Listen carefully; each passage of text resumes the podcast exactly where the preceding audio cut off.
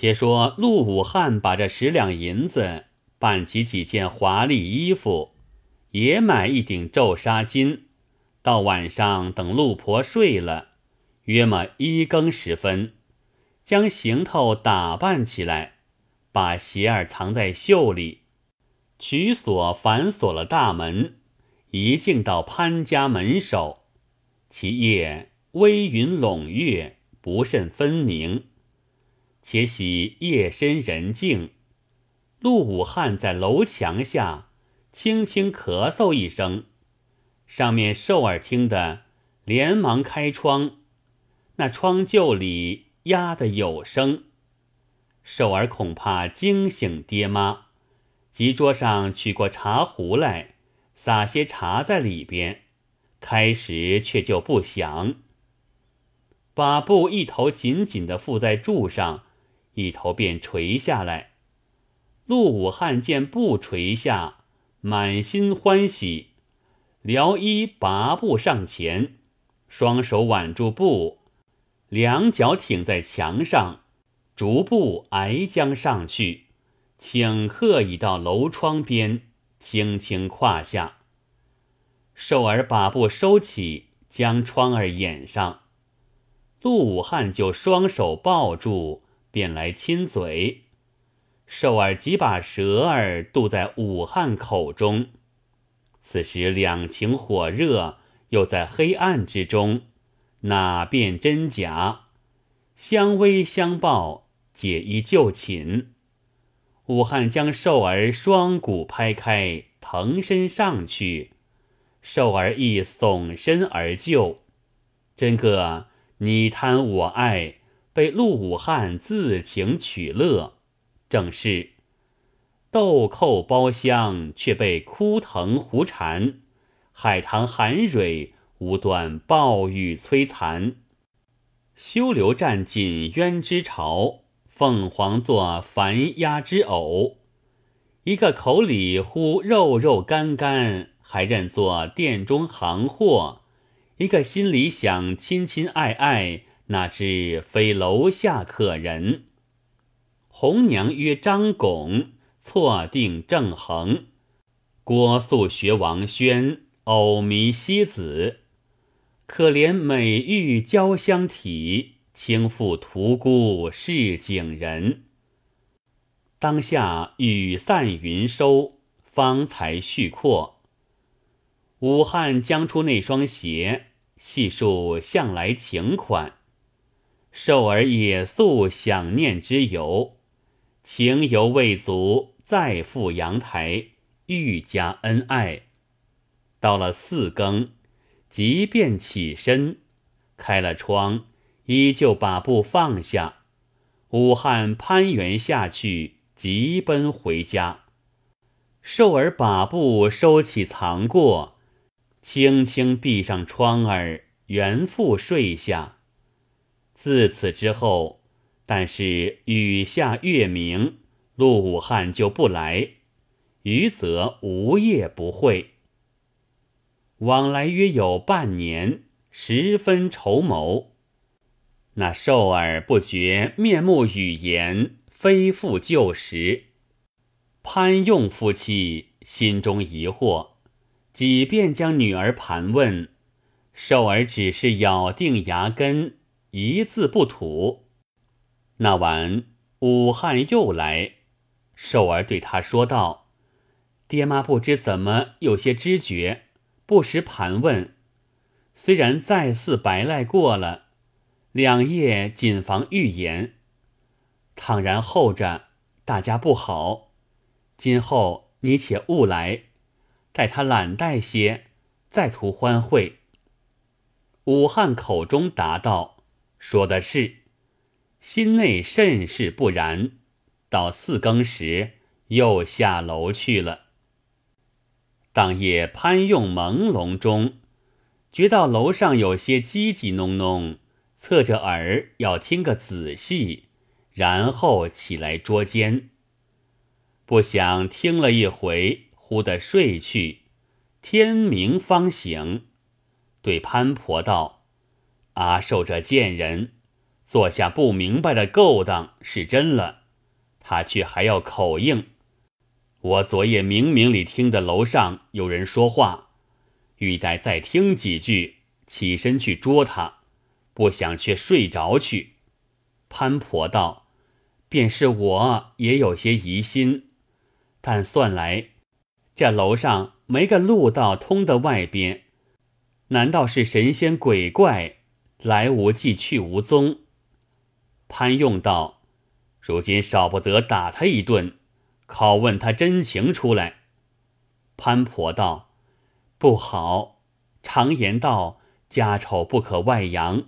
若还一打，邻里都要晓得了，传说开去，谁肯来娶她？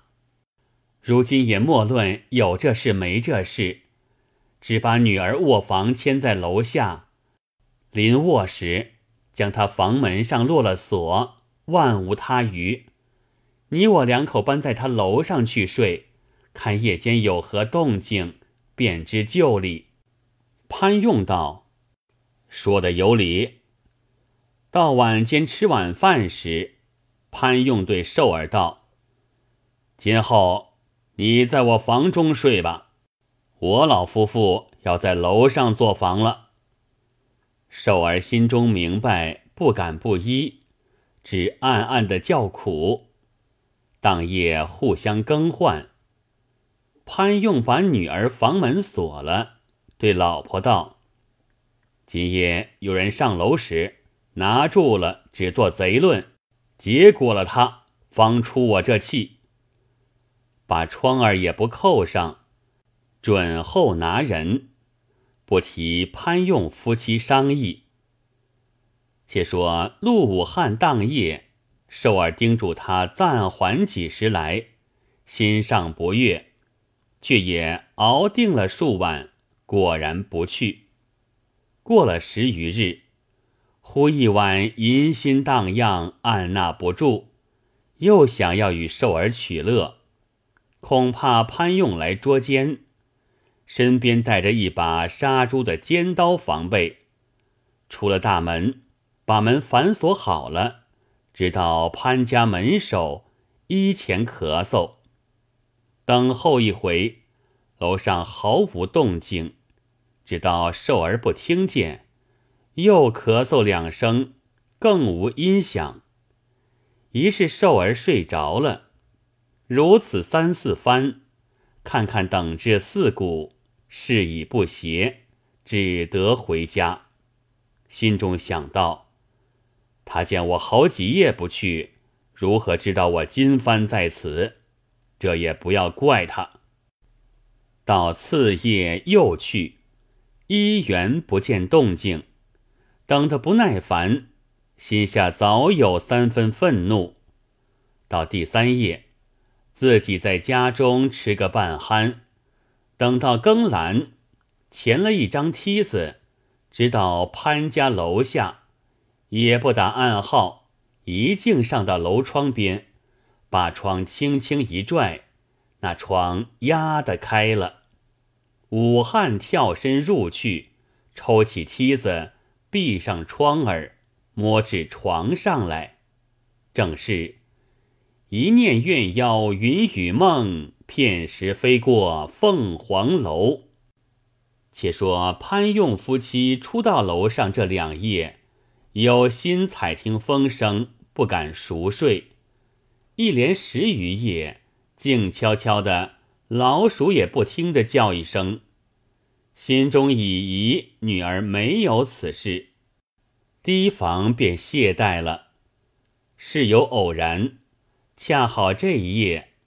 寿儿房门上的搭钮断了，下不得锁。潘婆道：“只把前后门锁断，房门上用个封条封记。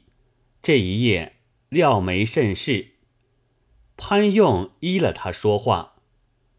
其夜老夫妻也用了几杯酒，带着酒兴，两口一头睡了。做了些不三不四、没正经的生活，身子困倦，紧紧抱住睡熟。故此武汉上来，开闭窗格，分毫不知。且说武汉摸到床边，正要解衣就寝，却听得床上两个人在一头打鼾，心中大怒道：“怪到两夜咳嗽，他只做睡着，不愁睬我。原来这淫妇又勾搭上了别人。”却假意错说父母盘问，叫我且不要来，明明断绝我了。这般无恩淫妇，要他怎地？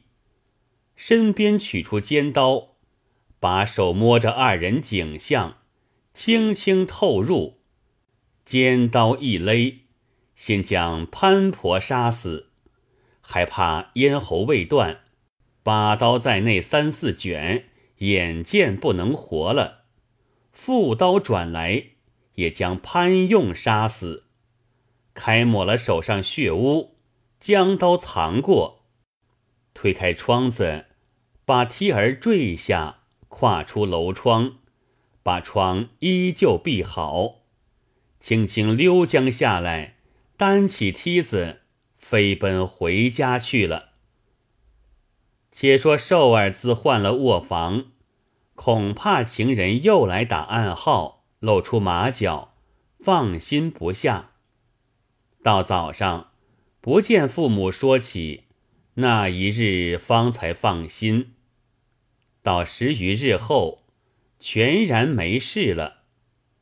这一日睡醒了，守到四排时分，还不见父母下楼，心中奇怪。小的门上有风迹，又不敢自开，只在房中声唤道：“爹妈起身吧，天色艳了，如何还睡？”叫唤多时，并不答应，只得开了房门，走上楼来，揭开帐子看时，但见满床流血，血泊里挺着两个尸首。寿儿惊倒在地，半晌方苏，俯床大哭，不知何人杀害。哭了一回，想到此事非同小可，若不报之邻里，必要累及自己。即便取了钥匙开门出来，却又怕羞，立在门内喊道：“列位高邻，不好了！”我家爹妈不知被甚人杀死，其与奴家做主。连喊数声，那些对门贱婢并街上过往的人听见，一齐拥进，把寿儿挤到后边，都问道：“你爹妈睡在哪里？”寿儿哭道：“昨夜好好的上楼，今早门户不开，不知何人。”把来双双杀死。众人见说在楼上，都赶上楼，揭开帐子看时，老夫妻果然杀死在床。众人相看这楼，又临着街道，上面虽有楼窗，下面却是包檐墙，无处攀援上来。寿儿又说门户都是锁好的，适才方开。家中却又无别人，都道此事甚是蹺蹊，不是当耍的。及时报地方总甲来看了，同着四邻引寿儿去报官。可怜寿儿从不曾出门，今日事在无奈，只得把包头齐眉兜了，锁上大门，随众人往杭州府来。那时轰动半个杭城，都传说这事。陆武汉以小的杀错了，心中懊悔不及，失张失志，颠倒在家中寻闹。陆婆向来也晓得儿子些来踪去迹，今番杀人一事定有干涉，只是不敢问他。却也怀着鬼胎，不敢出门。正是理直千人必往，心亏寸步难移。且说众人来到杭州府前，正值太守坐堂，一齐进去禀道：“今有石官子相潘用家，夜来门户未开，夫妻俱被杀死。同一女寿儿特来禀之。”太守唤上寿儿，问道：“你且细说，父母什么时候睡的？睡在何处？”寿儿道：“昨夜黄昏时吃了夜饭，把门户锁好，双双上楼睡的。今早四排时分，不见起身，上楼看时，已杀在被中。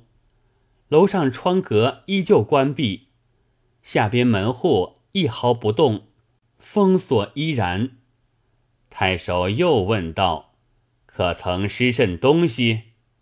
寿儿道：“件件俱在。”太守道：“岂有门户不开却杀了人，东西又一件不失，事有可疑。”想了一想，又问道：“你家中还有何人？”寿儿道：“只有嫡亲三口，并无别人。”太守道。你父亲平西可有仇家吗？寿儿道，并没有甚仇家。太守道，这事却也作怪。沉吟了半晌，心中忽然明白，叫寿儿抬起头来，见包头盖着半面。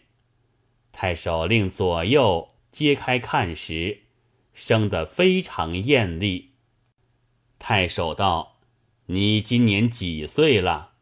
寿儿道：“十七岁了。”太守道：“可曾许配人家吗？”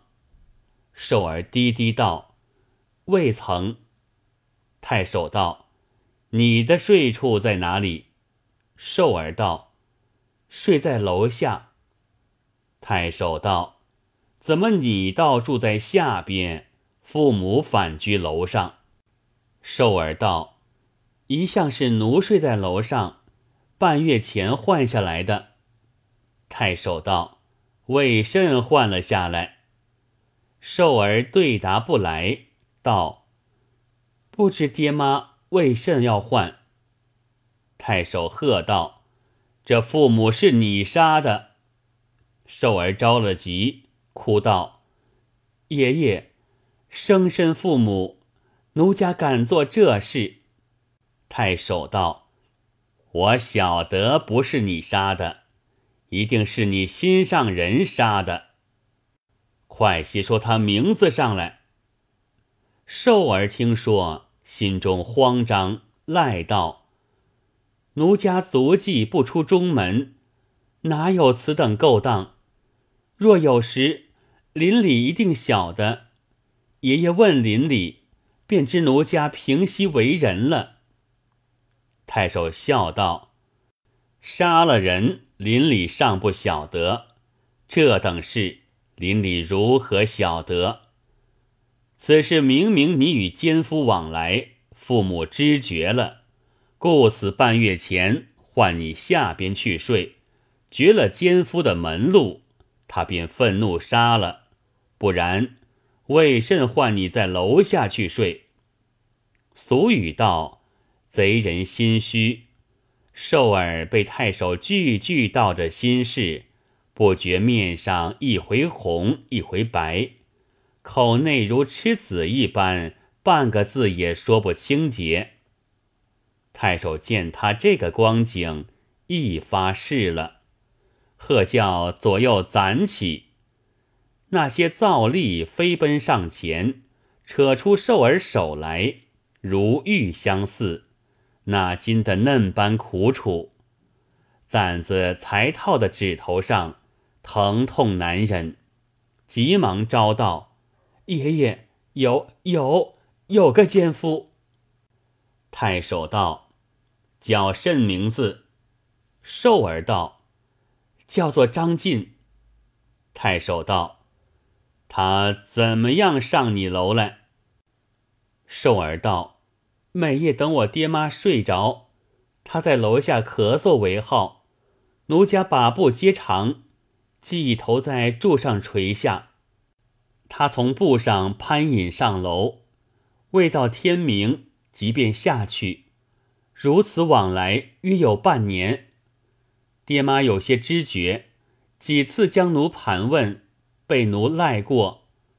奴家嘱咐张进，今后莫来，省得出丑。张进应允而去。自此，爹妈把奴唤在楼下来睡，又将门户尽皆下锁。